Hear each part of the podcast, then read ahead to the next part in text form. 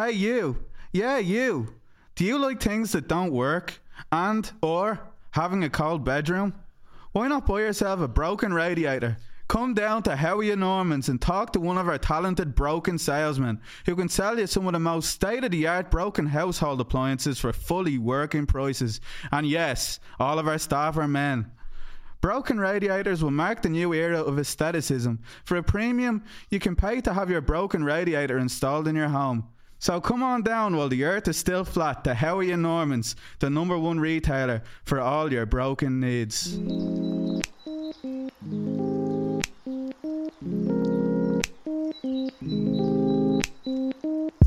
Hello, I'm Frankie, and you're tuned into the Meditations for the Anxious Mind podcast. Today I'm joined by John Connors, actor, director, writer, and traveller rights activist. Namaste. Okay, thank you for that.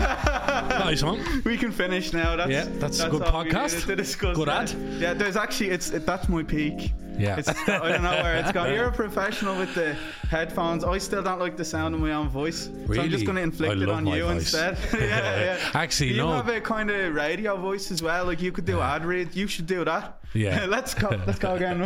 Do you know why you wear, uh, wear these actually in podcasts and stuff? Joe Rogan made a very good point. Mm. It does give you an idea of, of how the listeners are taking it, when, especially when you talk over each other and that, because when I hear some podcasts, particularly with Irish podcasts and that, and people just starting off, that's one of the biggest tug of wars, is just this constant back, and you go, oh, that's just mm. aesthetically not good for my ears. So I'm going, at least I'm a little bit more aware, not yeah. to be such a cutting across cunt, yeah. you know what I mean? I, I have to be, you should have seen the first couple of episodes. It was like, sometimes I can get into a mode where I'm either in the present moment and I'm listening to you, or, or like, or, or I'm just going thinking about the next thing I'm going to say and going like, oh no, this is good. This is like a really good point. You know, it's it's like narcissism one oh one. That's all it's that like, E tablets and yeah, all that, that, that yeah. damage, the twenty fourteen line heads. Yeah. The yellow lines. Disco damage the data. Yeah, yeah, yeah, yeah. All the research in the disco database. Yeah, it was totally scientific. yeah, yeah, yeah, yeah. All tested. Yeah, yeah. But um, yeah. Thanks so much for coming on, man. I really appreciate it. Um. I, you know, this this is one of those podcasts where I really just want to hear you talk. I don't even have to ask many questions. But I suppose, what if I just went quiet? yeah, yeah. I just fucking throw myself out the window. Yeah, yeah. yeah. But uh, yeah, we won't do that. But uh, I I would have heard of you first. I think it was two thousand eighteen, two thousand seventeen. Uh, it was the I F T As. Um, do you remember that? I think so. yeah, yeah. Well, a long four years since then now, to yeah. be honest. But yeah. But when yeah. you look at even four years time, like yeah. I can't remember. I was a different person in two thousand eighteen. Mm. Like it's mad. But anyway, um, I I saw that, and that was I've, I'd never seen an actor who was also a traveller at that mm. time. Uh, you know, and, and then looking into your stuff, Dan, a lot of your, a lot of your, like a lot of your work would involve other travellers and, you know, minority groups, yeah, and um, which is great. But uh, like just to hear from from the other side, you know, because we hear like in the media, it's all like, you know, and you spoke about it as well, like about the itinerary report in nineteen sixty-three and all these kind of parliamentary enactments, nearly that that kind of just re- uh, repress travellers for so long, yeah. you know, and um, you know, just to hear the other side of it though, and to hear the stories, you know, it was it was really eye opening. Good, um, yeah, good. Well, that, I suppose that's part of. It's not uh, technically my job. I suppose I kind of had no choice in the matter. That's the way I look at it, anyway. Once I got a, a bit of fame and a, there was a bit of spotlight on me, which you know came from love hate essentially first time. You know, all the other actors were being asked, who do you want to work with in Hollywood? And, you know, if you had a kind of dinner date, who would you go with? And all these, you know, sort of trivial, shitty questions anyway. But I was asked to account for traveller crime and all this serious mm. stuff. So I had a choice, you know, to basically just shut me out and keep going. But that's not my fucking temperament. My temperament is always to fight back.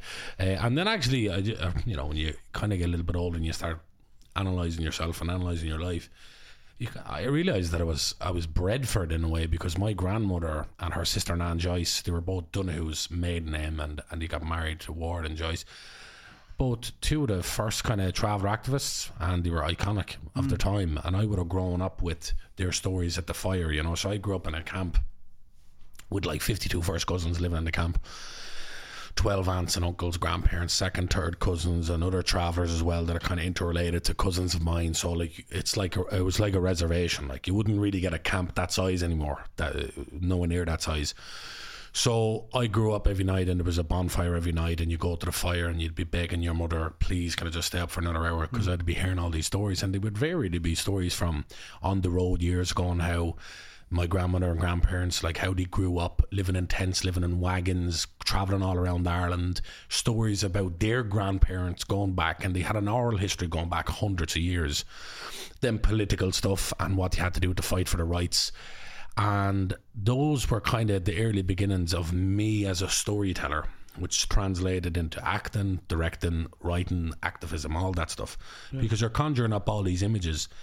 And we used to love, me and my brother Joe, like we'd love just being around the fire more than we'd love television. And we fucking love television. You know what I mean? We were telly freaks, but um, we just loved that. And I suppose when you start looking back in your life, you realise, okay, it all did make sense. And when I start getting, you know, when they start asking me those sort of provocative questions, the journalists, the media, and uh, throwing X, Y, and Z stereotype at me, I was well prepared. Um, but it was a position of defence. I was always in a position of defence. And actually, Frankie, it's great. I love doing podcasts, and this is why. And I do loads of podcasts, and I actually would, I don't think I've ever even said no to one. Mm. I lo- because I love long-form conversation. Because I had five or six years there where I was in the, the first five or six years I'm in the spotlight. I'm in the spotlight about ten years now, basically. The first five or six years, podcasts wasn't as big as they are now. And you're you're having to go on a radio show and it's an eight minute segment, or television and it's an eight minute, and you're just on the back foot straight away, and they ask you this question, and then you have to deconstruct this fucking question. That really takes a fucking twenty minutes to talk about, and talk about the nineteen sixty-three report and itinerary and the, the effects of that, the intergenerational effect. You're not going to be able to do that in eight fucking minutes. Mm. And then what ends up happening then is you come across as angry or this, that and the other, and you feed into a stereotype and you go, ah, he's just the angry fella. You know, and I go, yeah, I have a reason to be angry, but I don't even have enough time to explain to you yeah. why I'm fucking angry. Yeah. You know what I mean? So so this is why I actually love doing the podcast. So I was I was proper prepared. I didn't realise it. It was a sort of training ground for activism and storytelling. The camp growing up and that, like my grandmother would, you know, send us down the backfield to look for fairies, and mm. we'd go down with uh, be- you know jars that, you know, you go down and collect bees with. We go down and collect fairies, yeah. and we were convinced we saw them, and we go back, we saw them, look at, there's two there, and get a wish. And your imagination was just off the charts as a child, and I always kind of kept on to that imagination, that childhood imagination, which helps you in acting big time. So to me, it's all about that. It's all about having fun. And even no matter how serious a scene gets, or, you know, just keep that fun element, you know. I was actually talking to somebody there I met there in the I F I a while ago, and um, we're talking about kind of acting and the philosophy of acting, and there's a lot of pretentious bullshit around it, you know, and a lot of, like, you know, this method stuff and serious, and they're taking themselves so fucking so serious. But it's all ego, and ego is the artist's enemy. But I've met people who saw me after doing my one-man show, and at a certain point they come up to me, I know, I know, John, I was looking at you there in that moment, and it was so deep, and I know you were going to hell in your head, weren't you? And I'm like, no, I was thinking about what I was going to eat for fucking lunch. yeah. I was thinking, ah, my brother's going in tonight, I'll have a pint with him afterwards. I fucking half the time you don't know what, and and you're not in control of that. That that whatever that, that alchemy or whatever happens within you and an audience, there's no, you can't create that deliberately. It happens or it doesn't happen. You know what I mean? You could be going to the pits of hell in your fucking head, and they're going, ah, that was shite. Yeah. There was no emotion in that, you know? So so for me, it's about having fun, using the imagination. And then um, you have to, like, mental health was kind of what dragged me into acting. Basically, I was suicidal and I had no way out. And I watched films all my life and was obsessed with films, but never thought of doing films. Like, that's fucking crazy. Like, I'm a traveller for fucking Darndale.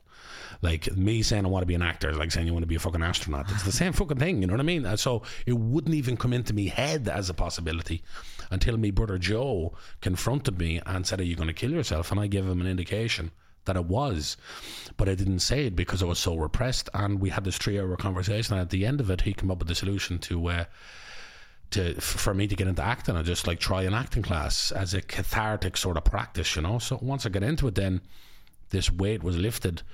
And um, then I figured out after a while that I couldn't just depend on that to be, to, to, you know, to be therapeutic. I also had to start communicating and talking. And I always was a good speaker, but not about certain subjects. So that that was kind of stuff that you had to work on yourself with. And look, I fucking make mistakes all the time. And you were talking about, like, you know, twenty eighteen, you were a different person. Yeah. Fuck, I was a different person. Like, every year I'm I'm a yeah. different... Like, and you look back, I, I I fucking looked back at, like, some Facebook statuses I done at twenty sixteen or oh, something, right? God, and I went, same. What the fuck yeah. was I talking about? Yeah. I actually ended up going back to twenty eleven or something. Yeah. Why and would I you went, do that to yourself? I know.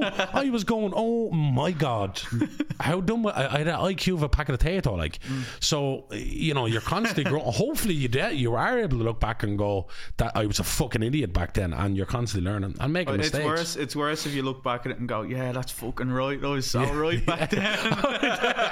Oh my, then you need to get worried. Yeah, yeah. And actually what was funny, because I was looking at some of me brother at the time, this was four or five years ago, and I was looking at some of me little brother status and I go, what's wrong with him, you fucking idiot?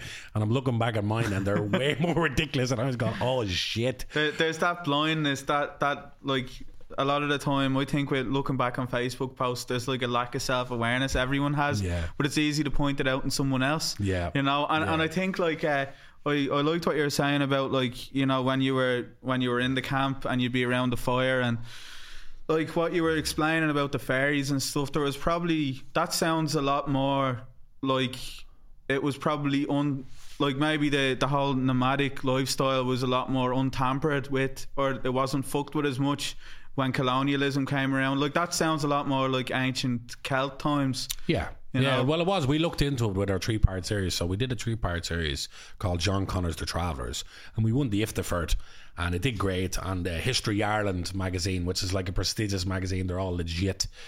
The the um, the crit- the do uh, pieces on whatever like is in is in the. Um, is in the lexicon of late about history, and it's like basically you, you need to get a good review to them to be considered real.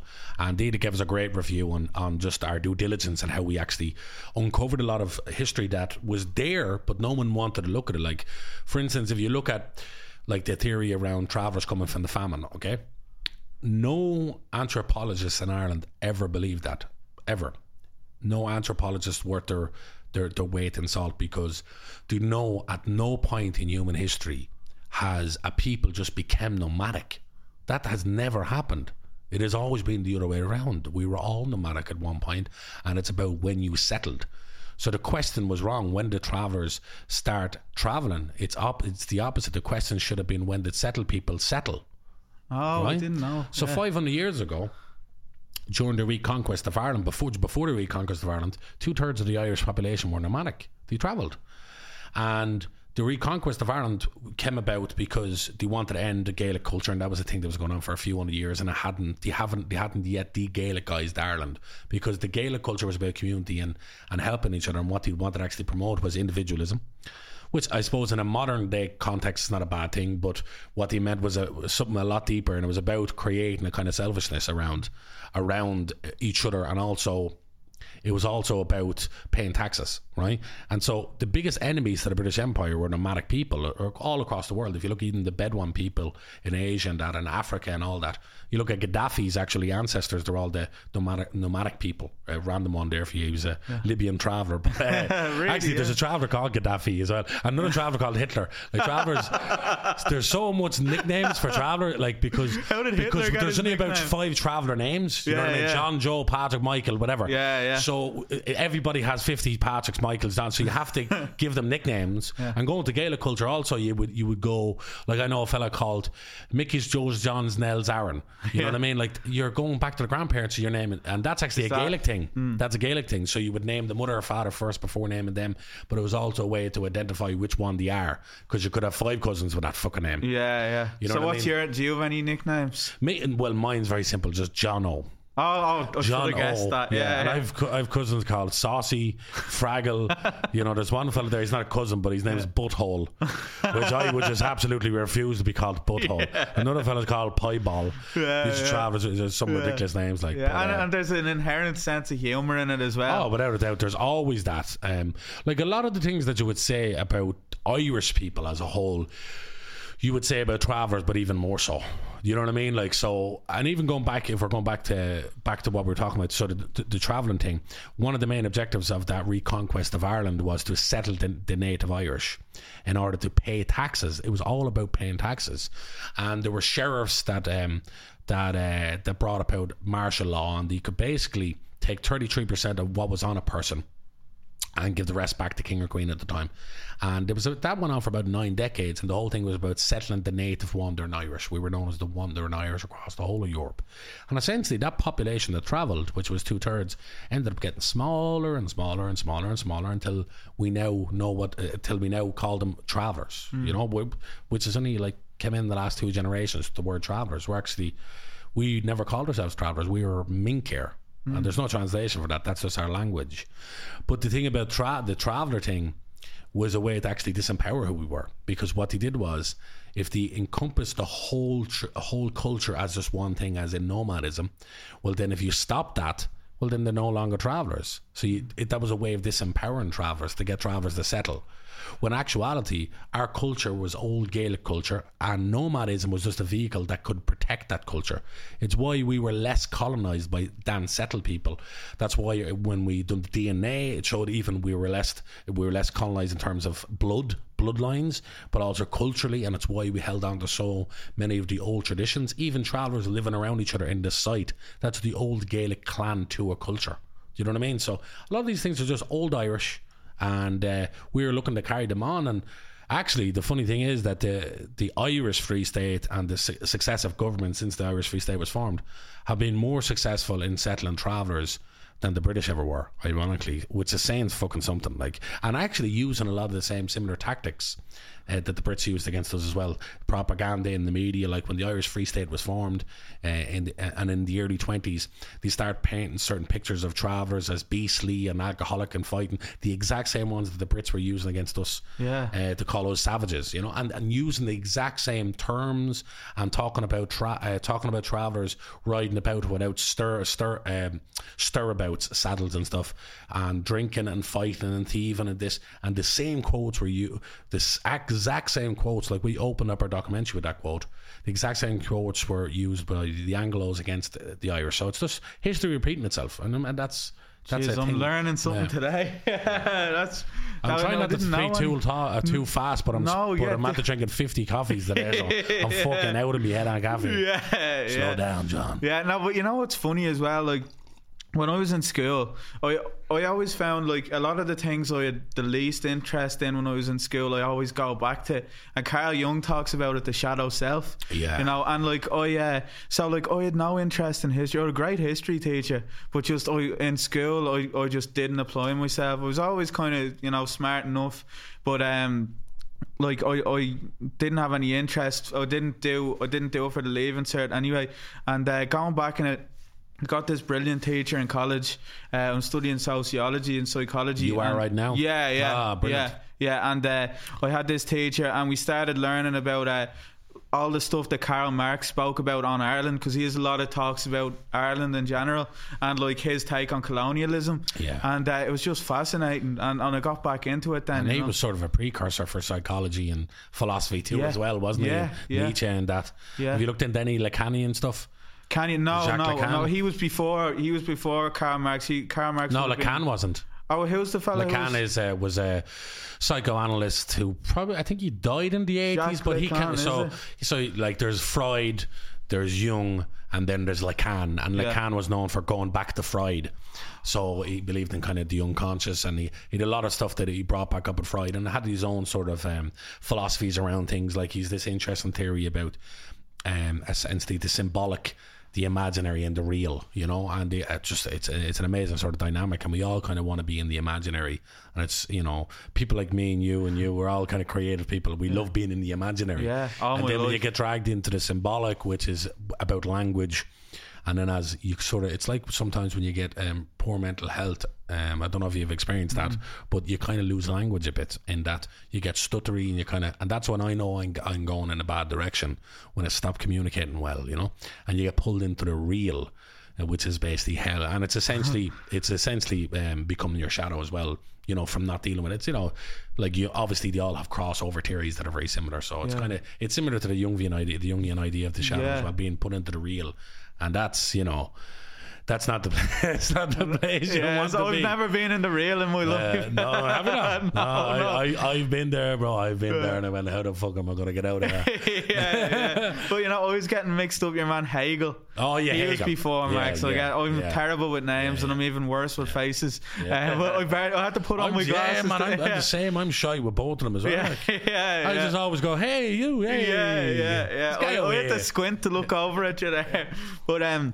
Yeah, it's it's really interesting, like, because I, I was always in school, I don't know what you were like in school, but with me, uh, I always, like, I, I if I wasn't interested, and it goes back to, you were talking about individualism, and to a certain degree there might be a bit of, you know, naturally there might be a bit of self-centeredness in it, but if I wasn't interested in it, I wasn't doing it. Mm. You know, that was my way of looking at it. And but on the other end, you know, like, I, I'd have an addictive personality, and I'd be... Whenever I get obsessed with something, you know, I, well, I get obsessed, yeah. and uh, and I'll just like be really interested in it, and uh, and I think we probably share that in common as well, in a way that, like, because I was looking at like your uh, I M D B. Uh, let me just get it out here now. But uh, your output is fucking crazy. Like you're you're you seem to be always writing, uh, or if not directing or acting. But um, what is it that keeps you going? How do you keep the creative juices flowing? Uh, yeah, and that's, you know, I probably am that type of person because I still think I'm not doing enough, so that probably is a sign that I am that type of person. Uh, but yeah, it's it's just a matter of necessity, man. I suppose I found creativity and it saved me life, mm. and every now and again I get reminded of it. Like, I mean, just there back in twenty twenty, I fucking took a full full blown breakdown and back to that fuck back to the real. Yeah. Which I never thought I was going to go back there again. I genuinely didn't. So um, what what was that like for you? What was going on? Well, basically, uh, the start of it was COVID and the, the anxiety around COVID. And because, we, you know, we're seeing people fucking drop in fucking Italy uh, on the ground, and we're going, this yeah. is the Black Plague. So it's like, okay, we're all going to die. And what it was more about was me mother, my grandparents, you know, and I was so concerned about them. And um, so that started to unravel me, me mental health. And then I was getting fucking fucking given out about everything on Twitter, and then getting involved in stuff that I shouldn't have got involved in. And I had this... It was coupled with, so this is like, and I've never, I haven't talked about this yet, but I'll just fucking, well, let's talk about it. But there's a, I had a self-fulfilling prophecy, right, that I was going to die before thirty-one. And that came from the fact that my father died at thirty and didn't make it to thirty-one. And in my mind, I was always going to die before thirty-one. And I was convinced of it. And what I did was I got involved in something that I knew deep down, and I wasn't fully aware of this. I realized it afterwards, but there was there was some level of awareness to it. But I got involved in something that I knew was going to end my career in one way. And this was like an internalized suicide, so that I didn't actually have to physically kill myself, right? So this is some dark fucking Jung, Jungian yeah, shit, you know yeah. what I mean? But that's what it was. And I realised that afterwards, actually, there was a moment of going, it kind of, it was a glitter in my mind at one point. And then I went, fuck you, you're not serving my purpose now. I don't even want to delve into that. And the purpose was to, just, to destroy myself. Mm-hmm. And uh, when I came out of that, and and it was also, it was coupled with the idea as well with me grand, it was my grandfather dying just before this. It was like my father. So it was twenty, and it was twenty something year, twenty-two years after my father's suicide, and it was all this shit. And I realized I never grieved for my father.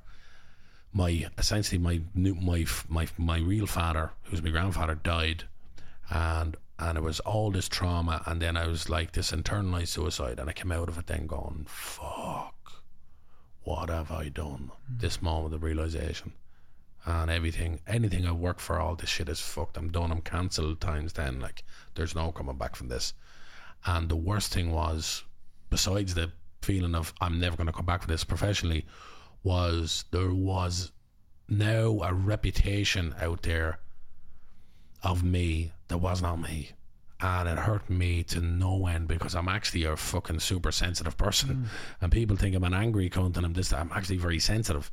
And it hurt me so deeply that people thought that I was I had hate in my heart for anybody, which I never said anything like that of a sort about anybody, but it was these, it was people that I was connected to, or because I spoke at this event, and it was just my way of just going, fuck it all, yeah. really, to be honest. And it's self-sabotage. Self-sabotage yeah. at the highest level, like, and I've had that trait. Yeah. I actually so thought, boy, yeah. yeah, I've had, I thought I dealt with it, and I didn't de- deal with it. So, so then, then I was reminded. Then I was going, I, I lost my purpose. Then, and I felt like everything has has just fucking fallen apart, and there's no coming back. And I had wrote this, uh, I wrote this script um, called The Black Welf with Tiernan, who's uh, my business partner, Cluster Fox, and one of my best friends. And Tiernan's uh, an integrative psychotherapist, a cognitive scientist, mm. and a psychologist, and from Ballymun, so I'm a cunt. but, uh, so uh, he and a few other friends kind of intervened. Well, more than fucking intervene, like really did intervene, because he thought, he thought I was going to kill myself, and I was contemplating it without a doubt. Mm. And um, what happened was I latched on to directing this film, and that gave me the purpose, and it reminded me of what saved me, because you forget sometimes. You just forget. You you learn these big life lessons and you forget, and you, because life isn't like a fucking film where there's just this one moment, ta-da, and everything is different from that moment on. It's bullshit. You know what I mean? Like, life is all these little incremental changes, and then you forget, and then you make mistakes, and then you show your flawed character, and then you have to deal with this. And just because you dealt with this trauma before doesn't mean it doesn't come back up and bite you. Mm. You know, and stuff that you unre- that is unresolved always comes back to collect. Unresolved trauma comes back to collect. So the film then became my purpose, and by hook or by crook, we found a fucking way to make the film. We got refused by everybody. No one wanted to fund us. It's about intergenerational clerical abuse and how we inherit trauma, and I could identify so much with the subject matter and everything that was going on. So it became an obsession, an obsession that is still going on now. The film is finished, and it's two more weeks left to do the sound. So that dragged me out of fucking hell. It dragged me out of the real. Now, it was the hardest thing I ever done in my life to make that film. Like, I was coming home, like, we were doing fucking eighteen hour days, coming home, I'm smoked a million fags, I'm drinking a million coffees, I'm convinced tonight I'm taking a heart attack, I'm definitely going to die tonight, I'm not going to make it tomorrow. There's all this going on, but it's yeah. fucking level five lockdown, there's ten thousand cases a day, we fucking had to shut down half a church because of COVID, they got rid of twenty percent of our budget, we fuck all money anyway, I'm not getting paid, mm-hmm. and there's all this shit going on, and you're going, oh my god, please kill me. And then you're dealing with actors wanting to leave and going, I'm not taking this anymore, but it's not you, John, it's your crew, and blah, all this. And then you have to beg and beg and beg not to leave me film, because you're going to fuck it and all this up. And it was a fucking terrorizing experience to go through, but coming through the other side of it now, it's had to give me that confidence again to kind of think I can do whatever the fuck I want, and who's to say no one's controlling my destiny, you know what I mean? So back to that, because I at one point in time knew that, and I lost touch of that. No one's controlling my destiny. No one is going to say what the fuck I'm going to do with my life. I'm going to do whatever the fuck I want. The same way I've always done it. Just do it with a fucking good heart and the right fucking intentions, and fuck them all. Mm. You know, because I, I got to a point where I stopped caring what people thought. And that, when you get dragged in, when your mental health gets bad, you start to worry more about that stuff, and you start to lose your self-esteem, and then everybody gangs in on you. And like, I've had, like, people have bashed the shit out of me online. Like, I'm talking thousands of people. For numerous different things, sometimes fucking justified, sometimes not, but it fucking gets in on you, like, when you when you know there's so much fucking hate out there for you, and you go, why the fuck did he hate me? And like, I've had a life where I've been hated all my life because I've been a traveller, and I tell you, even these political things, it feels the same. That that feeling feels the same. The way they hated me for being a traveller feels the same as why they hated me over this fucking tweet. Do you know what I mean? So there's all the kind of that shit going on. But now I've been reminded that the key is fucking focus on the creativity, on the work. And that's your purpose, because you need the purpose. If you don't have a purpose, you're fucked in life. You yeah. have purpose and meaning. You need it. Purpose, meaning, and passion. You know, you need one of them at least. Mm. At least. That or, That's or, always been the way with me as well. But like, what you were saying, I could relate to so much about the self-sabotage, because maybe you you know what I mean, but that, that feeling when you know you're going to fuck everything up, there's a tiny little part of you inside that's like, yeah, do it, do it, it feels good. It like, it's addictive, it's like, and, and I don't know, yeah, that's that's always been what it is for me, and uh, it's it's it's like being able to control your own narrative in a fucked up way, because I got the imposter syndrome. I don't feel like yeah. I feel like it's all going to come tumbling down, and yeah. I want to be the one to pull pull the fucking house down, you know, and totally. Not someone else. And so it's, it's so true. Yeah, yeah. And, and I got like uh, I had this kind of thing where my entire life, and like we've different lives, but I still I had this thing all my life where I felt like I was misunderstood. Mm. You know, like I and like again like when I was a kid, I used to I used to not want to do any work, you know, and, and so I, I dumbed down my intelligence. And so people who were maybe more academic than me would do well, and they think I was thick. And but in my head I I'd be going like, oh well, I'm not, like, so you know. And you kind of play into that. At yeah, that. And then not, I felt like like when I had real opinions on things and stuff, because mm. I'd be the class clown as well. I felt like no one could take it seriously, and it was my doing. It's not like self-pity, yeah. it's just I always I always had that. And I suppose maybe it is there was a bit of self-pity with me, where it's like it kept me it kept me from experiencing life. It kept me from, I could be talking to you here, but I'm not here, like I'm mm. I'm somewhere else, and I'm yeah, blocked off. That goes back to that Jungian idea of the persona, isn't it? Mm. It's the persona you create and yeah. you project onto the world. And it's it's all fake, because yeah. it's so hard to just be real, because we're so afraid of judgment, we're so afraid of what people think about us. And the reality is, when you actually break through that, you connect with people on a fucking deep level, and people gravitate towards you, yeah. and you can just be actually real. They go, fuck, a real recognizes real. That's a hip hop saying. Yeah, yeah, true. It's true. Real recognizes real. And also, you people get pulled into you when you're real, because I know I've done things in my life where I'm going, I don't know how I got away with that, or I don't know how I done that. And it was true of having passion and being real in the moment, where people actually believe me. All right, okay, we can actually rally behind him. This can happen. And suddenly you're going, what the fuck am I doing here? You know? And you're going back to the imposter syndrome. We're all imposters. Mm. All of us are imposters, because if we're go- if we have finally done something we've never done, we've never done it before, therefore we're an imposter. We're not experienced in doing this. If we reach a new level of whatever it is, or success, or however we define that, sure, of course we're fucking imposters. We haven't People been, who aren't are terrifying, yeah, aren't they? We like, haven't like, been operating at... Well, they all are. That's the thing. They, like anybody who's really fully sure of themselves like that, they have a fucking ceiling. Mm. They're never going to break through that ceiling. You know, if they're... that's, that's naive. You know, I've met some people that I would regard really high in whatever profession, and like people I would look up to on a deep level, and they've told me straight up, I'm terrified. Yeah. I'm fucking terrified, because again, you reach a certain level and you go, fuck, I was never here before. You know what I mean? And I get that the whole time, that imposter syndrome mm. shit. Shit, man. Yeah, me Like too. I've done speeches in front of ten thousand people going, what the fuck am I doing? You know, and, you go, and it reminds me back to when I used to box. When I used to box, I used to walk into the ring, and the whole way in the dressing room, actually, I used to be fucking terrified. Terrified. And the lads in the club used to say I was cold as ice because I had no nerves, yeah? It wasn't that. I learned to show no nerves because I was bullied. Mm. And I was ashamed to show fear. But I was terrified. And I used to say to myself, like, what the fuck are you doing? Stop this sh- boxing shit. This is terrifying. Like, it wasn't the fight. It was the lead up to the fight. Mm. And being embarrassed in front of people. Yeah. And being shown up. And you'd be the whole way in, and I'd be shaking, and I'd go, oh fuck, fuck, fuck, what if I lose, what if I lose? And then you go and you throw the first punch, and then it's like, oh, this You're is fucking it. Great, you know? Yeah. But there was always that, I always had that feeling of, I'm an imposter, I'm a, I'm a fraud. I'm ne- like, uh, people think I'm this, that, and the, I always get that. Every day I get that. Like, mm. when people say certain stuff to me that might be even complimentary, I yeah. go, what? fifteen you fucking yeah, I can't fucking, take a compliment. I'm a useless compliment, you know what I mean? Yeah, like, yeah. like genuinely.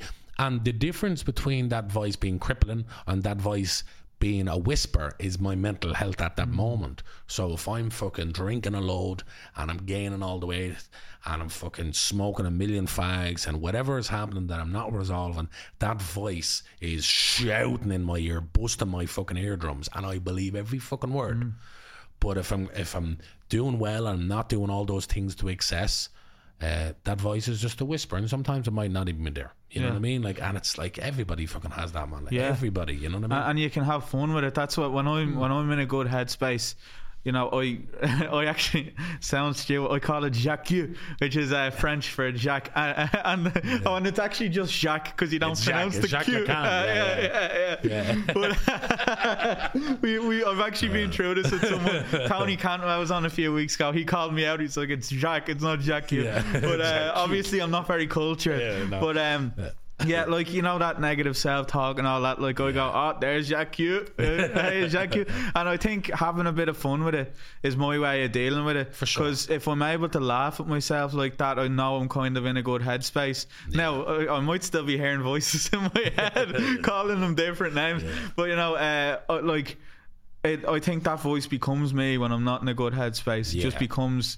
my like Frankie, that's that's who I am. Yeah. And and that's and, and like I'm actually I'm to be honest with you, I'm delighted you came in today because I was, you know, just having having one of those days or not not really in a good headspace today. Yeah, yeah. And uh, you know, like lack of sleep and just yeah. you know when you're you're just sleep will really, always do that to you. Yeah, yeah, yeah. yeah. So I'm, yeah. I'm, it's good to be able to just connect with someone. Yeah. On like even if it is mediated, like it's but it's good to even just voice things and yeah. voice feelings and voice concerns mm. because day to day we repress our fucking emotions so fucking much. Like in Ireland, we're absolute experts at repression. It's what we do. Like yeah. we're it's our favorite fucking tool to go to. Like and then we deal with it through drinking, and then we'll have a laugh when we drink, and then we might even fucking hug each other. Mm. You know, and then we've like we've this modern fucking uh, country now, and we're all super liberal and all that, but we're not really. We're not liberal in terms of how we express ourselves. Yourself. You know yeah. what I mean? We're really not work because we're just we're just one generation away from the super ultra conservative Catholic Ireland full of repression and fucking sexual abuse. Mm. We're only just one generation away from that, so yeah. we're still, you know, feeling the effects, the intergenerational effect of that kind of thing. It's why it hasn't yet. Our culture hasn't changed that way, and we're we're now starting to talk about mental health like in kind of slogan terms. You know what I mean? Yeah, it's uh, like Instagram quote mental yeah, health. Yeah, sort of. And like you see all these cunts fucking monetizing mental health, like, and you're going, you fucking ruthless. I'd love bastards. To get in on that. Don't yeah. I? I can't get any of that mental health money. yeah, yeah, yeah. But it's it's mad, like it's mad. But just having these sort of conversations and talking about it and what you're going through, it feels fucking great because mm-hmm. the thing with depression. When you hold it as a secret, it fucking chokes the shit out of you. When you start talking about it, it's like, oh fuck, it's not, you know what I mean? It's like, because you're in a dark fucking room and it's like shining the fucking light when you talk about it, or you talk to fucking anybody about it. And no matter, and you become a sort of like, I've become a bit of an advocate or whatever you want to call for this shit, and then I forget this shit and I'm going, fucking hell, I'm not even practicing what I'm preaching. Mm. Such is the level of repression and how we're all just fucking inclined to say nothing. You know what I mean? Because it's just a fucking a part of the culture. You yeah. know what I mean? And it's it's easier. And I've always found this. People always come to me for advice, you know, outside the page. Yeah. So I don't give them that. But uh, I, I've always been one to, I'll, I'll give good advice or whatever, but I, I don't take that advice yeah. always myself. Yeah. And then, and that feeds into it, like, doesn't it? It like does. the, the imposter syndrome, you're like, Without fucking hell, that. you're you're doing all this stuff, you're telling people, and, and people are benefiting from it yeah. and stuff. And then it's like, It's so on some level you don't feel like it applies to you as much, or or sometimes like uh, when I'm not feeling good, it's like I don't really deserve it, or there's yeah. all that sort of shit as well. Without a doubt, man. But we we all do it. It's all about faking it till you make it, and mm. we're all just gonna fake it till we die, basically. Mm. And you know, it's so fucking really depressing. Really, the only thing we can do is like literally get sober. It's, it's who said it? Fucking. Was some fucking Irish shitty writer anyway, but um, we won't name him uh, now. But uh, yeah, but he, basically it's about getting bu- just getting busy, so busy that you don't know if you're happy or sad. That's um, you know what I mean. Not Becky. It's not a shitty writer. It's yeah, actually yeah. a great writer. Yeah, yeah, I think he was a but. Something would I, be. I, I can also I can see his fucking name, but I can't fucking yeah. say it. It's a um, double barrel. Um, it is. It is. Yeah. yeah, yeah. Um, but actually, he he was one of those writers that said very controversial stuff around race, oh. Aryan kind of shit and whatever. Oh, I didn't um, know that. A man of his time. Yeah, a man uh, of his time. man yeah, of his time. We'll say that. But uh, uh, but yeah, who's to say is people who have bad beliefs can't say something? Uh, Let's not even actually get into that. I'm cancelled again, for fuck's sake. But I've been cancelled so many fucking times that we fucking hell. We got you in the book again as well, record. Yeah. yeah. Cancelled ten times. But and that's the other thing as well. Like you were saying, like when when you went to, you know, you you had whatever whatever was going on with you, and in your head you thought you were getting cancelled. But then you know it's like, and in your head then your life is over. But it's you know, it's business as usual? Is it like it's you're back to kind of... Well, look, I was already still recovering from a cancellation the year before. So, like, it's... it's Look, I can't... Look, I couldn't even get an agent in Ireland mm. while that at that time I talked about the I F T As. And, like, you're talking about there were some actors on, say, some of the top agencies' books that had maybe one or two credits in a film, right? Where they had a one line or something, right? And there I was with like twenty something films and lead roles and writing and directing, and I couldn't get even a, a a mediocre agent, right? So there was that going on. And then political decisions and, you know, things that I was voicing and all this shit, it didn't help me either. Do you know what I mean? So I had to find another way, because as an actor, you're waiting on um, someone else to give you a yes. So in other words, that's what I identified. In other words, people are controlling my destiny, so I actually can't control my destiny. So when I heard that, and I've been always been a very independent person, and I suppose think I think outside the box, and it's always been the way I ha- the way I am. I thought, well, how do I get around this? Like, how do I fucking control my fucking own destiny? And um, from meeting Tiernan um, and working with Tiernan, we worked together for years. I worked as a support worker on this kind of rehabilitation program that he managed, and I probably should have been a fucking client in the program. But anyway, I was failing that I met it. Um, so then we decided to, to uh, create a production company together. And so I don't listen. I'm out, I can't even get audition. I, no one asked me to even audition for shit, you know. And at this point, I have about fucking fifty credits on IMDb, and I'm only thirty-two years of age. Mm. That's a lot, uh, but it, a lot of it's just stuff that I made myself. You know what I mean? So. It's it's uh, you just you can't even I can't even get into that anymore of like fuck, you know. I just start getting bitter, you yeah. know what I mean, and bitter is a terrible place to be, you know what I mean. So I just it's get the opposite fucking, of creativity, it really, really is, isn't it? So I'm just going fucking what's next, what can I do, and I'm fucking constant ideas. And in the last couple of years I'm getting better at actually getting more conscientious and really fucking following through with a lot of the ideas, because you know creative, creatives are like that, but you, there's so many fucking there's so many fucking uh poor fucking creatives and, and people are absolutely and creatives that are absolutely fucking broke. And the difference is con- they're not conscientious enough, you know what I mean? So you have to, like, the difference between a, an entrepreneur and an artist is just that the entrepreneur is a bit more conscientious. That's the same creative mind, you know. Mm-hmm. So that's what I've been trying to do, work on that side of myself. And again, I have been busy, but not busy for me enough, but I'm getting to where I want to get to, you know. Yeah. and, and and just trying to switch it up between doing theatre, um Uh, writing, theatre, directing, acting, on stage, on screen. I just want to switch it all up and just again fucking stay busy, man. That's that's what it's all about. And just don't take no for answers off people, and find your own fucking way, because life is too fucking short anyway. And when you realise that your biggest fucking enemy is yourself, well, at least you know who you're fighting then, you know what I mean? yeah, you know what I mean? Yeah. And then you know what tactics to use. yeah, Start yeah. telling yourself, you're great, what's wrong with you, you're great. yeah. You know, so that's Stop it. crying, you're great. Yeah, because like no one has got in the way of me and my success more than me and my mm. success. No one. Like I had big opportunities and big things offered to me in the past, and I found a way to not do them. And I found, uh, uh, you know, uh, good excuses.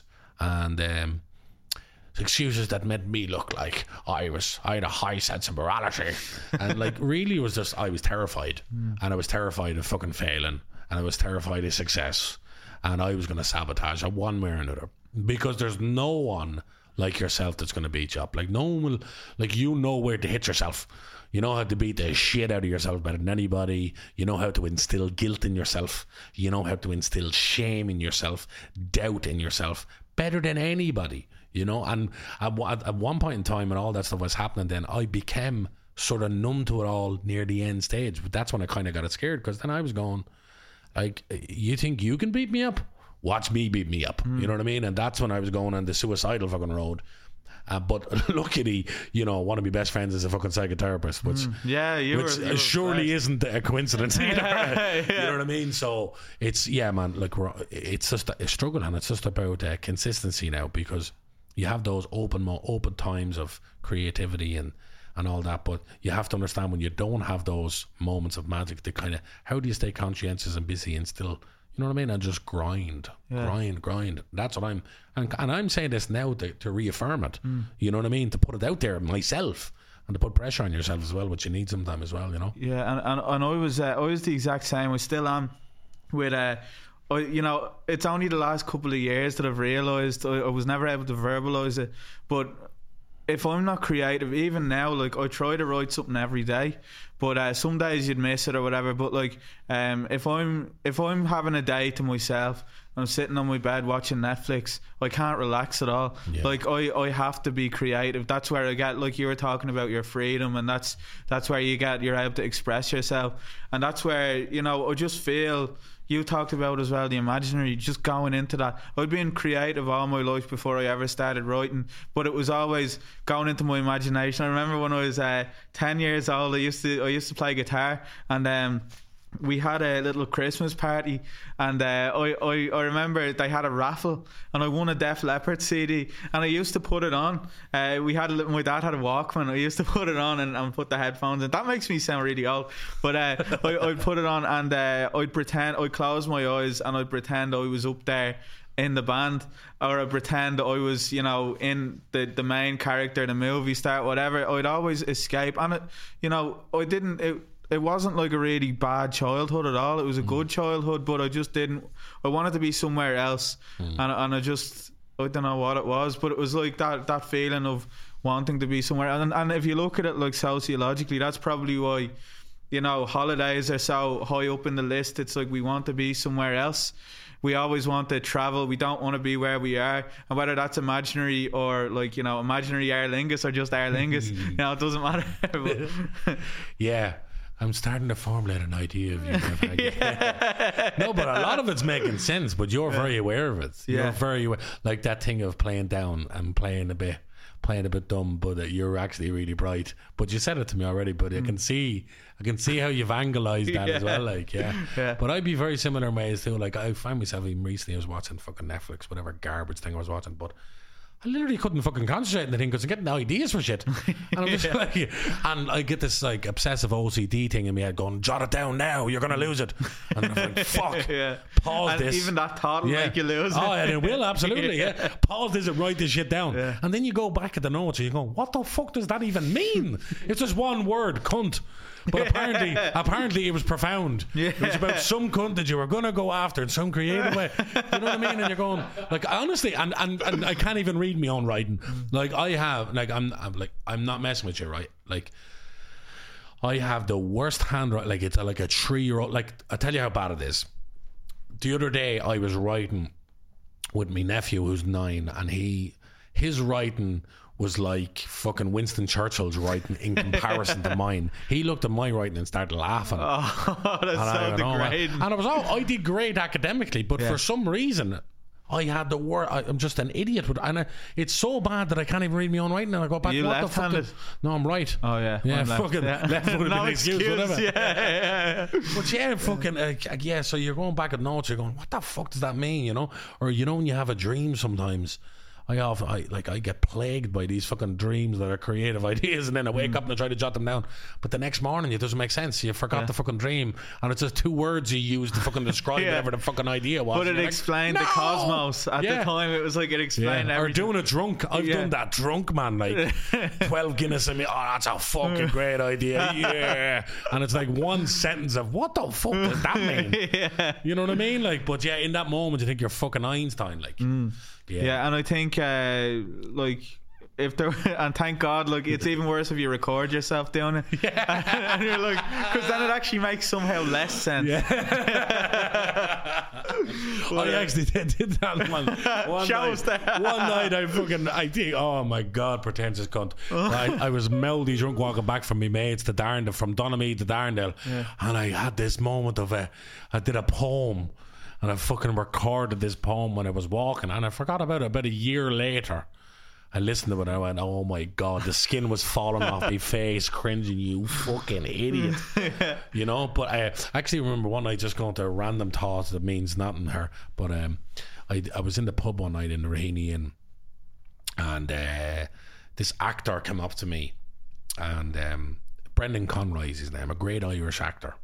Brilliant Irish actor, and his daughter Nellie Conroy I uh, played my sister in Love Hate, and she's a great actor, and she was in uh, The General and that mm.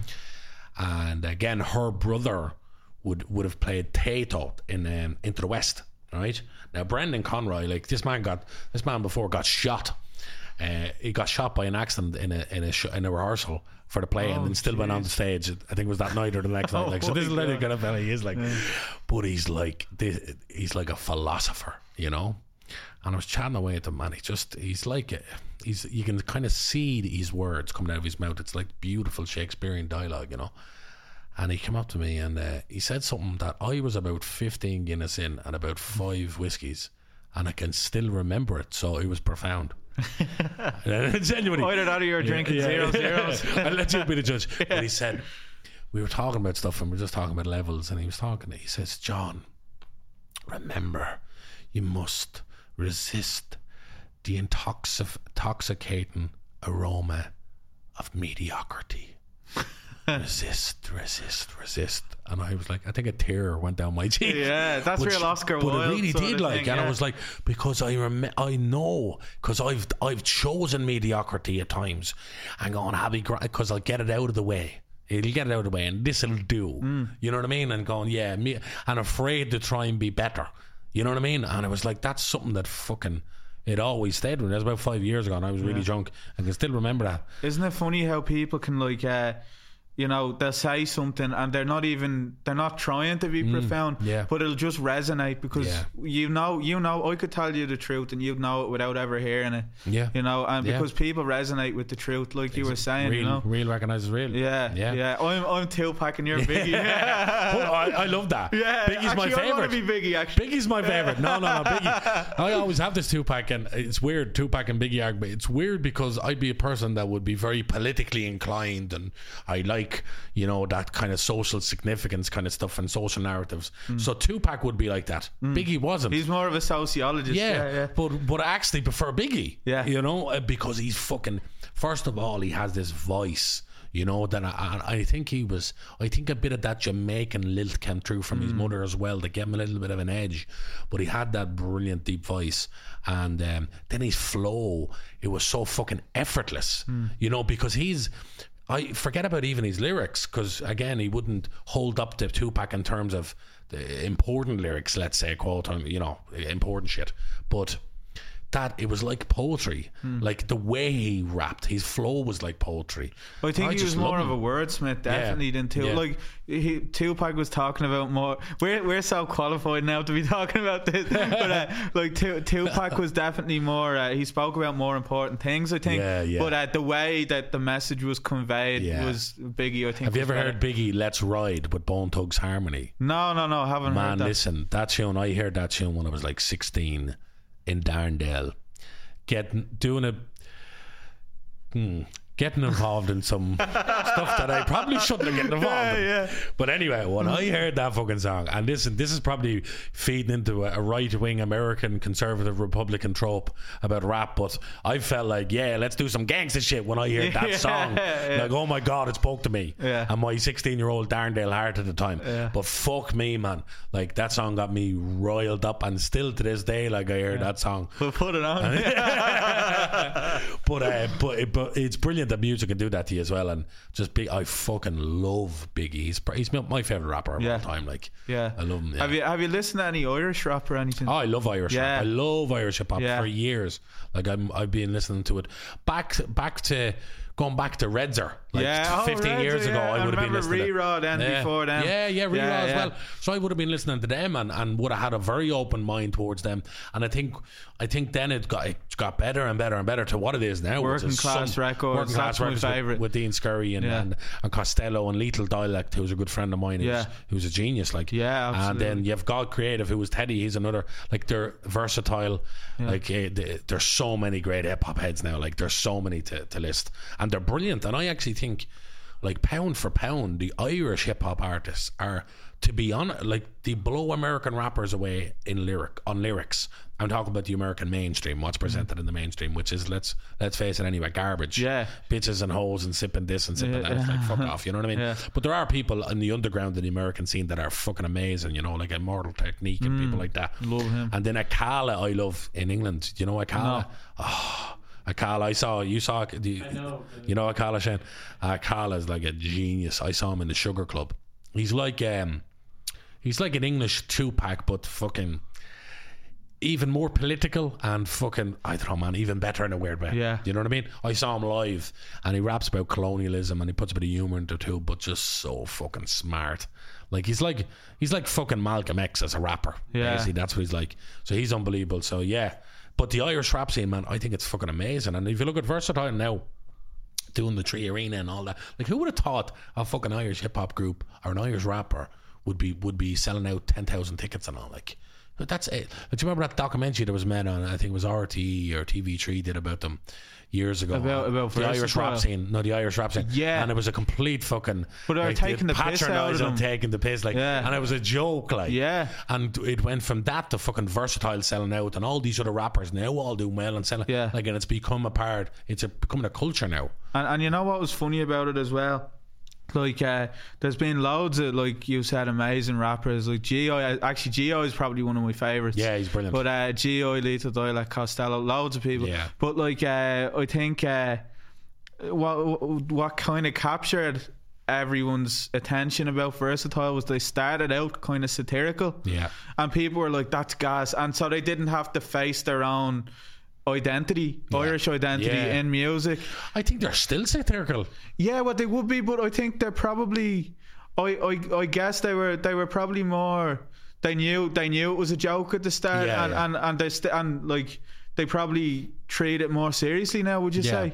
A little bit. It, yeah, has, it yeah. has a little, but it's funny because where it was like, more comedy at the very start. Yeah, yeah. Like I, I seen. Like some people were getting, Jesus Christ, with some Versatile lyrics. I think there was a, there was something about uh, stabbing hipsters or something. Yeah, yeah. And I'm like, this is the funniest shit ever. Like, no one's actually fucking serious here about stabbing fucking. But yeah. they're, what they're getting to is I that hipsters are hipster fucking annoying. Yeah, yeah, yeah. Two of them. You yeah, legend. Yeah. yeah, I stole their fixies. But I mean, that in itself is funny because so many people get annoyed by hipsters. You know, like. Uh, The hipsters never bothered me until I went to New York and I went to Brooklyn and I thought that I was going to see fucking, you know, mafioso fucking Brooklyn growing up in the, and then you just see a lot of fucking hipsters and mm. fucking leather shoes and fucking and no socks on them and you're going, these fucking cunts. And then you said, actually there's loads of these cunts in Dublin, but yeah. anyway, there was a sentiment there to not like hipsters for whatever reason, so they go fucking full satirical on it and go the whole way out in the ledge, which is let's stab fucking hipsters. Like it's, oh, it's funny shit, like, but but well, not for everybody. But anyway, I remember that was the not start. Not for hipsters. Not for hipsters, definitely not. But like, how could you see that? You know, this kind of um, literal take on and sat- on satire and comedy. I think it's ridiculous. Like mm. you, you know, taking or you know, like a comedian fucking tells a joke, and then it gets printed as as as a fucking statement. It's a fucking joke. Yeah. It's in the context of a joke. And the target and the punchline of a joke sometimes is different, you know. But I mean, we could go on forever about the P C culture stuff and the P C parade. It is what it is. Like, and and I think uh, I think that that stuff kind of people it bleeds into r- like reality. But I think it really more exists online. Like I don't really know people, and like I'm in college where yeah. you know, like, but uh, and I'd be like I'd be a lefty myself, yeah. obviously, and stuff like that. But like.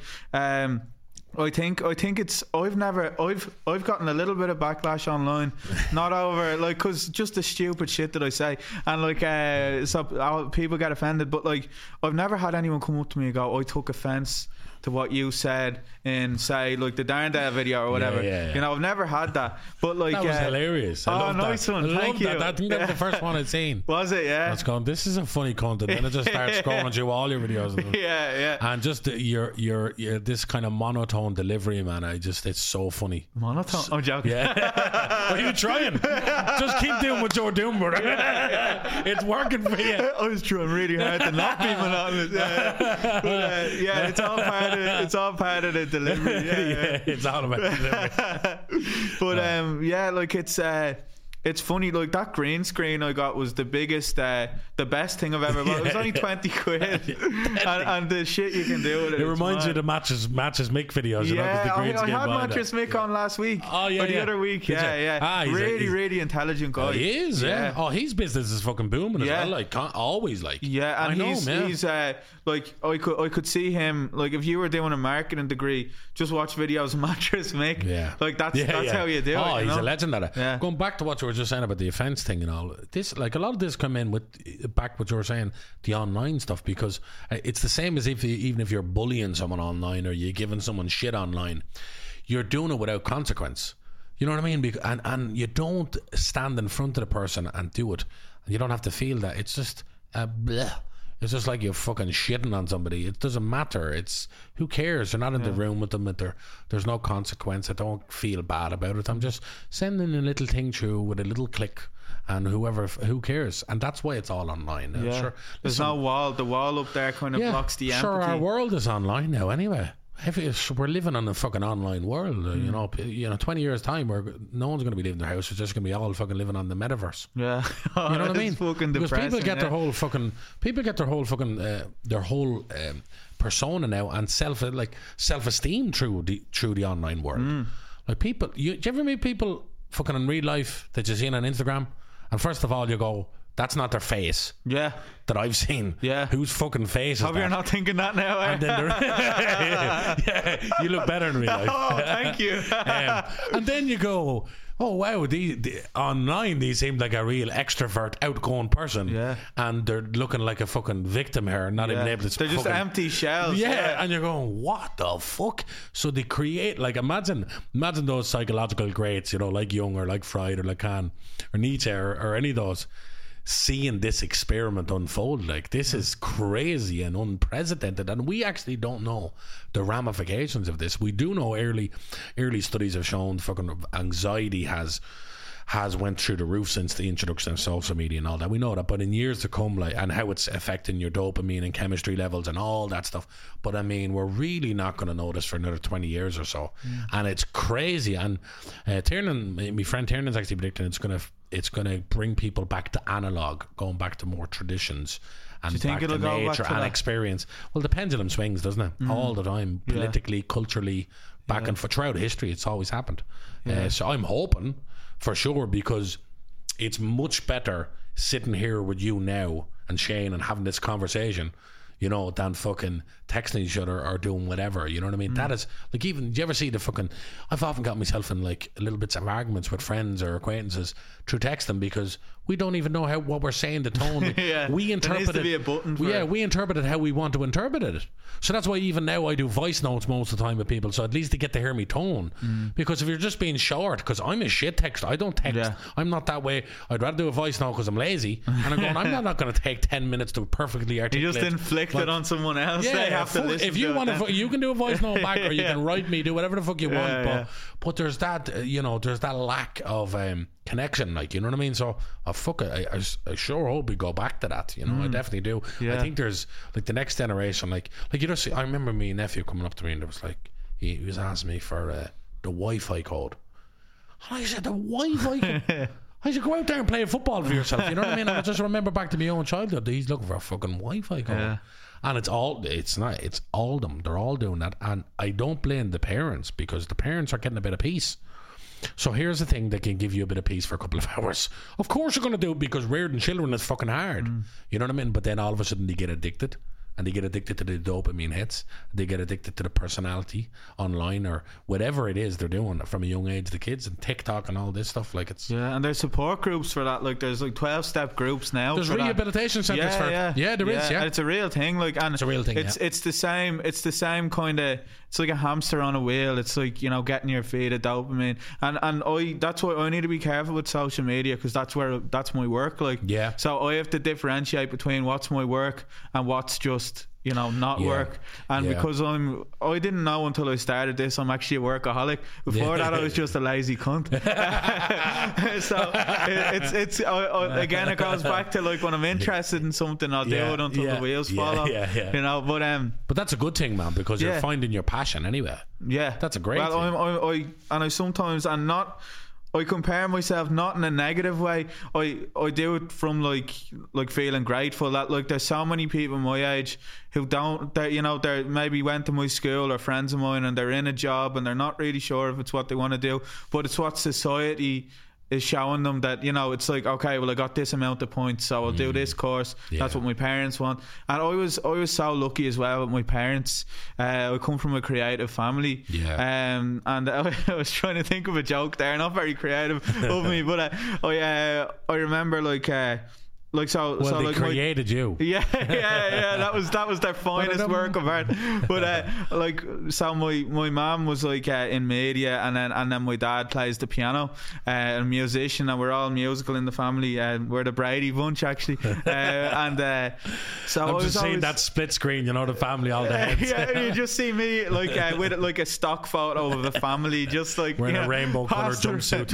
Yeah, yeah, yeah. Actually, my family haven't spoke to me in three years. Yeah. But um, like I always found that uh, I was always encouraged to do do creative things and do whatever. I wasn't pressured into going, you have to do this or you have to do that, you know. And I think that that's where, like, if you want to talk about like privilege or whatever, that was, I was privileged in that way. Yeah, you know, because there's so many people who are way more talented than I am, and they didn't have that upbringing. So how many voices are we not hearing yeah. of people like that? Yeah, you know. know. So I, I try to acknowledge that as well and not be such a miserable fucker. You know. Well, just having uh, open-minded parents, because mm. th- that's one of the most uh, kind of ident- it's the most identifiable uh, trait in a person. To be successful in the in the creative arts, anyways, open-mindedness, mm. and people generally, great creatives are very open, so they're open to change all the time, open to mm. fucking change their opinions or whatever. So it's great having parents like that, and it's I I'm privileged in a way as well. There you could go look economically. No, I wasn't privileged. Uh, lost my father through suicide, which is probably no doubt why I'm a creative now. When you lose somebody young, especially someone through mm. suicide, it leaves a mark on you. That presents the biggest problem, and, and essentially. Creativity is problem solving, so in that way, but also because I just such a great family, you know. I remember um, uh, some journalist said to me, oh John, it's great to have you here, and you you know you came from nothing and you, you, you're making it here. And I says, no no let me correct you there. I didn't yeah. come from nothing. I came from everything but money. mm. I didn't come from money, but everything else, support, great family structure, uh, confidence, me family instilling confidence and self-belief in me that I could do anything and go for anything. I got all of that, so mm. I'm super fucking privileged now. I didn't have a fucking pot to piss in, but I didn't know. Who fucking knew? No one around me had a pot to piss in. mm. So you know what I mean, and that, and that shit makes you, you know what I mean. yeah. So I'm privileged in that sense as well, like, because yeah. you could be born into fucking a load of money and not have that. And where are you going to go? Where are you going to go in life? You know what I mean? If you're going to have parents that tell you this, what, this, that, and the other. I mean, there was a, actually there was a great um, psychotherapist. Like, he was an icon, I forget his name, but he believed that he could mold, he could mold anybody from birth to be successful. So Skinner. He used these kids as the experiment. Mm. Did you see that? Yeah, yeah. B F Skinner, I think it was. Yeah, yeah. and and he's all his, his two or three kids he had, and they all killed themselves. all killed themselves his three kids killed themselves. He used them as an experiment and and and had them strive constantly for success and to put them down, and they were all educated and they got the whatever. He, he was a fucking millionaire and he went to whatever college he wanted them to go mm. to, essentially, and all his kids killed themselves. So there you go. And he was he was actually the creator Uh, of modern of, of advertisement, essentially, in the fifties. He was the man. What happened was, after that, he went over to the dark side and said, I'm just going to use this psychology for whatever, making money, mm. because he, his soul was gone after his kids killed himself.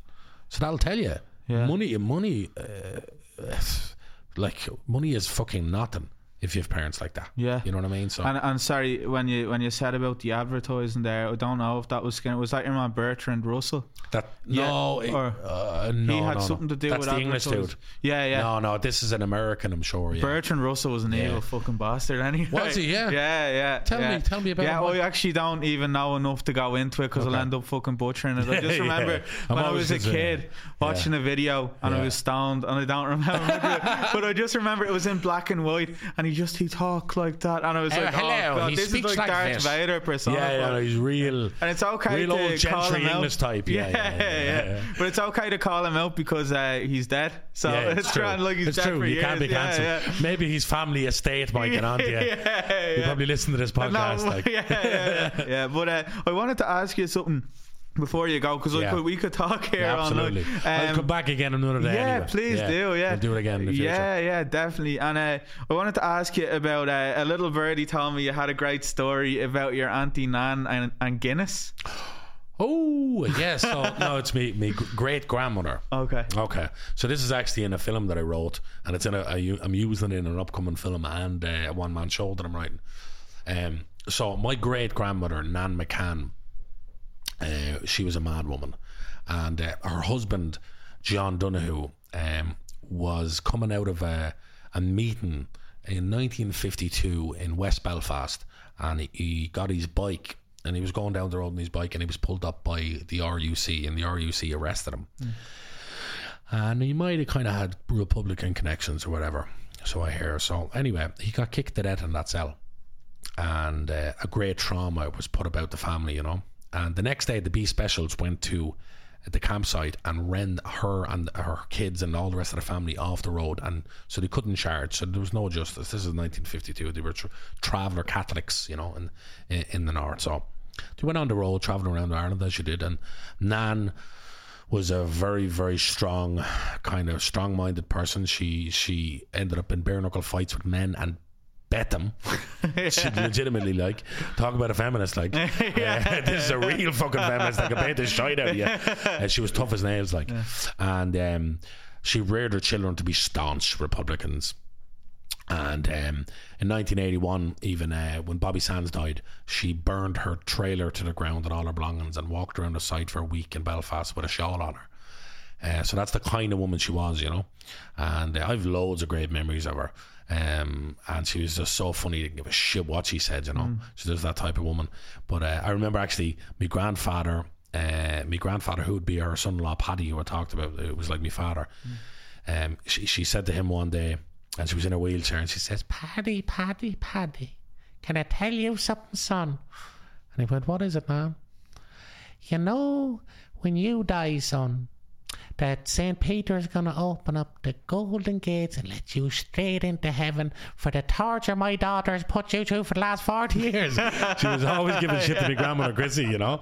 But it was funny. I mean, Chrissy was like, "Right now, come on, you have to go back to the home." but, um, but anyway, so when she was dying, um, and I, I've said this actually a few times, uh, people who work in hospitals hate travellers, right? And it's justified totally, right? Because if you go to the hospital as a traveller, right, and it's anywhere kind of serious, like even it just involves an overnight stay, whatever the fuck it is, every traveller you've ever met is going to visit you, yeah. and they're and they're not going to, and they're not taking no for an answer. Yeah. Like you barely, you just you know you, you know. so I and fucking then, hate that. Yeah. So and there's like so there'd be like the whole room would be full, and then there's like two hundred people outside in the car park too. Like everybody's coming because it's a matter of showing respect, and yeah. it's a nice thing in theory, yeah. but it's fucking really annoying. You know what I mean? And everybody's out smoking and whatever, and then again people in hospitals hate travellers because of this. So when she was dying, everybody she's ever met is trying to cram into this fucking hospital, and you can imagine that's a lot of people. She's fucking eighty eighty years of age, right?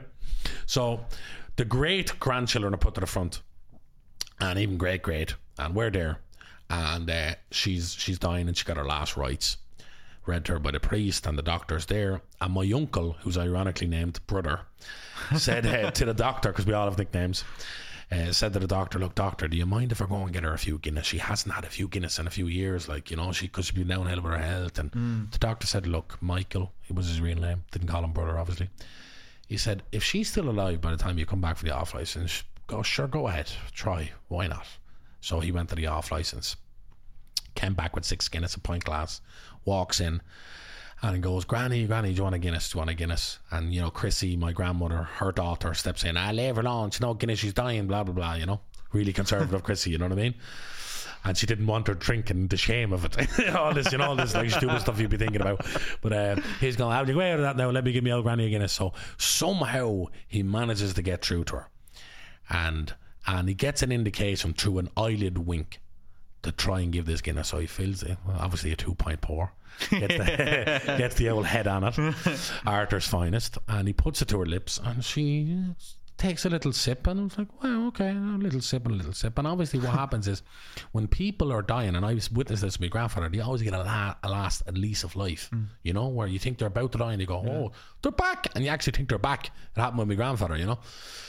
So anyway, she did a little sip, little sip, little sip, and eventually she drank this pint of Guinness. So he cracks open another can, pours another pint, and Chrissy's going, what do you do with that? So you had to drink it one, that's enough. And he's going, I'm going to ask her if she wants another one. So anyway, he's in, Granny, do you want another one? And another kind of indication. So he puts it to her lips, see if she'll receive it, and she received it, and it was another pint, and she drank another pint again. So here you go, Jesus, this is a nice last lease of life. At least she's enjoying some of the creamy stuff that she always loved and she's been deprived of in the last few years. Yeah. So this is great for her, obviously. Loads of iron in that Guinness as well.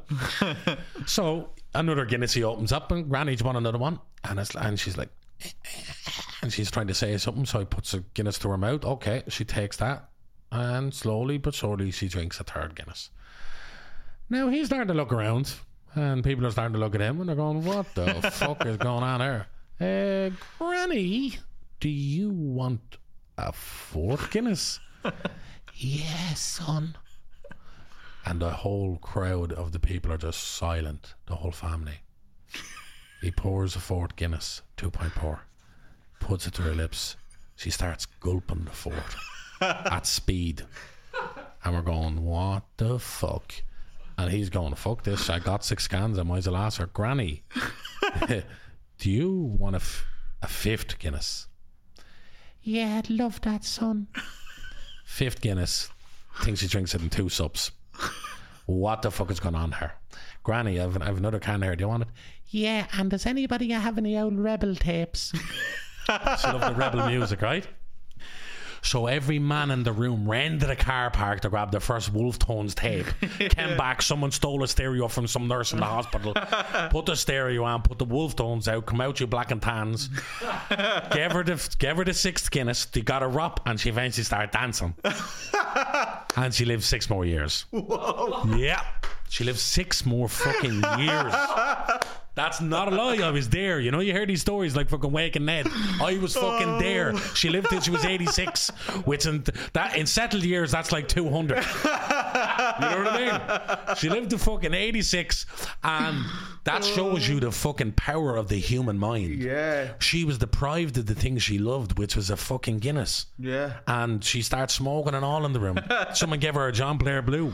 Yeah. And she literally had a Guinness and a John Blair Blue and was dancing to come out, you black and tan, to come out and fight yeah. me like a man at eighty years of age, and she looked about one hundred fifty. Yeah. But she lived six more years. Fucking So hell. whoever that's, told you to tell that story. Oh, and by the way, it was Jar Walsh. Do you know Jar Walsh? Ah, yeah, yeah, yeah, yeah. He yeah, told yeah. me, I was Good like, boy, what's the crack with the story? He was like, oh no, I'm not telling you. Just yeah. let John tell you. I'm so glad he didn't tell yeah, you. Yeah, because yeah. then I'd have to pretend I didn't hear it before. Yeah, yeah. You ever do that? I've told that story to so many people. Yeah, it's, uh, but yeah, I have that in, um, in my film. Uh, so the film is called Min Kier's Widden, which in our language means Travelers Talking. Mm. So what I'm actually hoping to do is hopefully gets out there in, in the atmosphere, but I'm hoping to get onto Guinness and go, fucking give me money towards this film. Yeah. This is the greatest Guinness advertisement, and once we yeah. release the film, we'll release the scene as its own scene, you know, out there for the great, and you can go based on a true story. Yeah. And we can all vouch for it, you know. Yeah. But yeah, yeah that's definitely. that's a true story. Yeah. That's fucking Nan McCann, mad, yeah. Isn't it? Yeah. yeah, yeah. So oh Guinness, it's the, it's the, it's the, yeah, it's the. I'm actually raging now. Yeah. We couldn't go back in time and yeah. get her on as well. She's about what she age is he now? Ripped the piss She's out about one hundred three now or something. Yeah, yeah. But yeah, yeah, that's the story there with her, Nan McCann. Yeah. What what a way to finish it. Yeah, yeah. Fucking hell. Well, man, thanks so much for no, coming on. Thanks really. for it's having been me. Great. It's been I've really great enjoyed it. You. Really yeah, enjoyed yeah, this. Yeah, yeah. It was yeah. your favourite so far, wasn't it? Yeah, absolutely. Yeah. Without yeah. without man. Yeah. I didn't uh, push you to say that at all. Yeah. So we're just going to finish. I do these uh, piss take meditations at the end. Yeah. If you want to, if you want to. Um, Listen, it's about a chicken yeah. fillet roll. Oh, look, I, my favourite. Do what do you have uh, in your chicken fillet so roll? So I would have taco sauce. I have yeah. no butter, taco sauce, onions, uh, lettuce, uh, cheese, and I always, always add bacon, man. Yeah. But I'm not getting the roll and it's as crunchy. If it's soft, no, yeah. man, I can't. Yeah, you don't like. like the brioche. But yeah, no, no, Jesus, yeah. no, no. Yeah. That's, that's and, a crime get, against humanity. Yeah, yeah. yeah. I crunchy the, uh, and then the bacon, man. Yeah, I don't get it with bacon. I get. Why did you ever try it? No, never. Ah, no. You're missing out on life, man. Yeah. Like you'd be, like, you'd be like me granny coming back to life and get that bacon. And oh, yeah, yeah, I'm telling yeah. you now. And I got uh, so I actually get like too much sauce in it. I get butter, mayo, and Cajun sauce. Ah, man. You're saturating get, it. Yeah. You're spoiling it, man. Like, what? You're one of those excess people. Yeah, yeah. Oh, yeah. Story of my life. Yeah, yeah.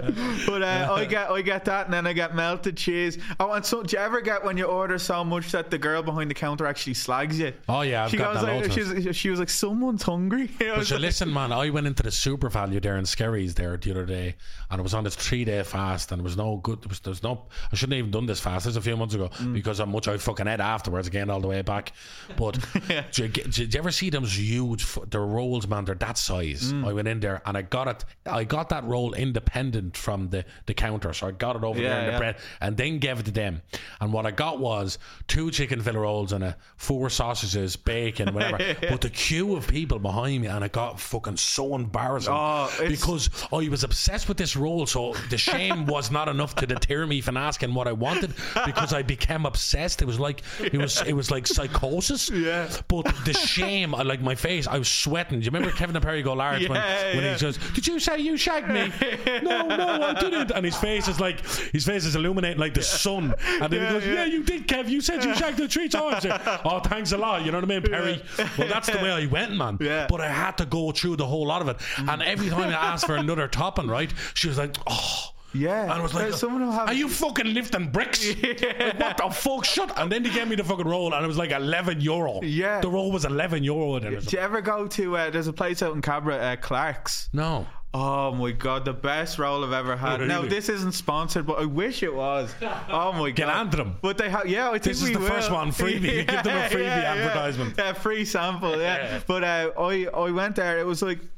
We got everything in it. She's like, "You're having a party, are you?" I, I, the roll came out to be, it was like a breakfast roll, everything on it, beans and everything, you know, just real fucking oh, oh. everything. And it, it was like seven fifty, but I didn't even care because you'd have, you know, you have half the roll and yeah. you're done for the day. Yeah. But then you have the other half and then you hate yourself. Yeah, you know, like, yeah. You know, yeah, that's when you go too far. Yeah, yeah, yeah. Overdose on calories. Yeah, yeah, yeah, yeah. And I used to work in Andy Rockets, uh, and um, in Fisburg there. Or Cap- huh? In Fisburg, that one. Oh, I thought you said in the physical form. No. like, in, or is that Capper? No, that no, not the one. No, not the one in Fisburg. The one out by Camden Street. Yeah. So, but they'd only have me on during the day because they didn't trust me at night time. and, and they'd always. Why? I, Why? I, oh, just because I was a shy worker and I wouldn't show up. I wouldn't show up to work. And like, uh, I remember I ate the chicken wings there so much that uh, they, they actually started to smell like uh, chlorine, like a swimming pool. I started to eat them so much, and then I just associated. Even though they were nice, but associate it with swimming pools, yeah. and I just stop, and I just no, no, I'd have to order something else. But uh, yeah, fucking great times, man. Out of me head. Yeah, yeah, yeah. I was going in on the on great Monday times. Morning like this.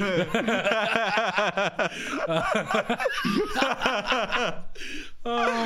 Okay, so oh. I'm gonna before before. Are, yeah. oh. oh, I'm hyper now after that. But, oh, oh. So me too. right, it's going to be right. hard to switch gears now, isn't it? Like, I'm trying not to distract you. yeah, yeah. I won't look at you. yeah, yeah, you're fucking better now. Imagine him punching the head off me. yeah, like, that's the only logical way we can finish this. yeah, you punching the head off me. oh, oh, oh, God. God. Oh, God. okay. okay, will I go? go? Oh, yeah, sorry, okay. Take a long, slow, deep breath.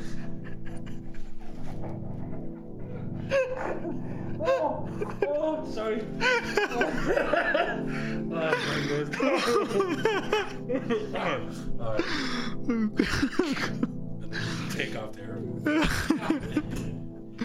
Close your eyes. Imagine yourself in a chicken fillet roll. A chicken fillet roll filled with ketchup. You are the chicken fillet. Be the chicken fillet. Breathe the chicken fillet. Know the chicken fillet. You don't know why you're here. You're wondering where your two mates went, lettuce and mayo. But you think they abandoned you to go off and make coleslaw. Let the ketchup wash over you. Chicken fillet. Spicy chicken fillet. You're a resilient warrior in the clothing of a restaurant waiter. You can overcome anything, even ketchup. And no, it's not called red sauce, it's ketchup. Chicken fillet, spicy chicken fillet. You're so powerful. Feel the love of the French baguette envelop your being like a warm hug. You're safe here. This is your hiding place. Don't go in the toaster. You've been burnt before. Chicken fillet, spicy chicken fillet. Your entire life has been spent along the rhythm of a knife's edge from steady hands of deli workers, and they ask the question that severs your tendons. Do you want to cut in half? Chicken fillet, spicy chicken fillet. Do you even know how important you are? You're so loved and you don't even know it. Live in the moment. Enjoy the process. We all meet a brutal end, but chicken fillet, no one tastes as good as you. That's the end. That was poetic shit.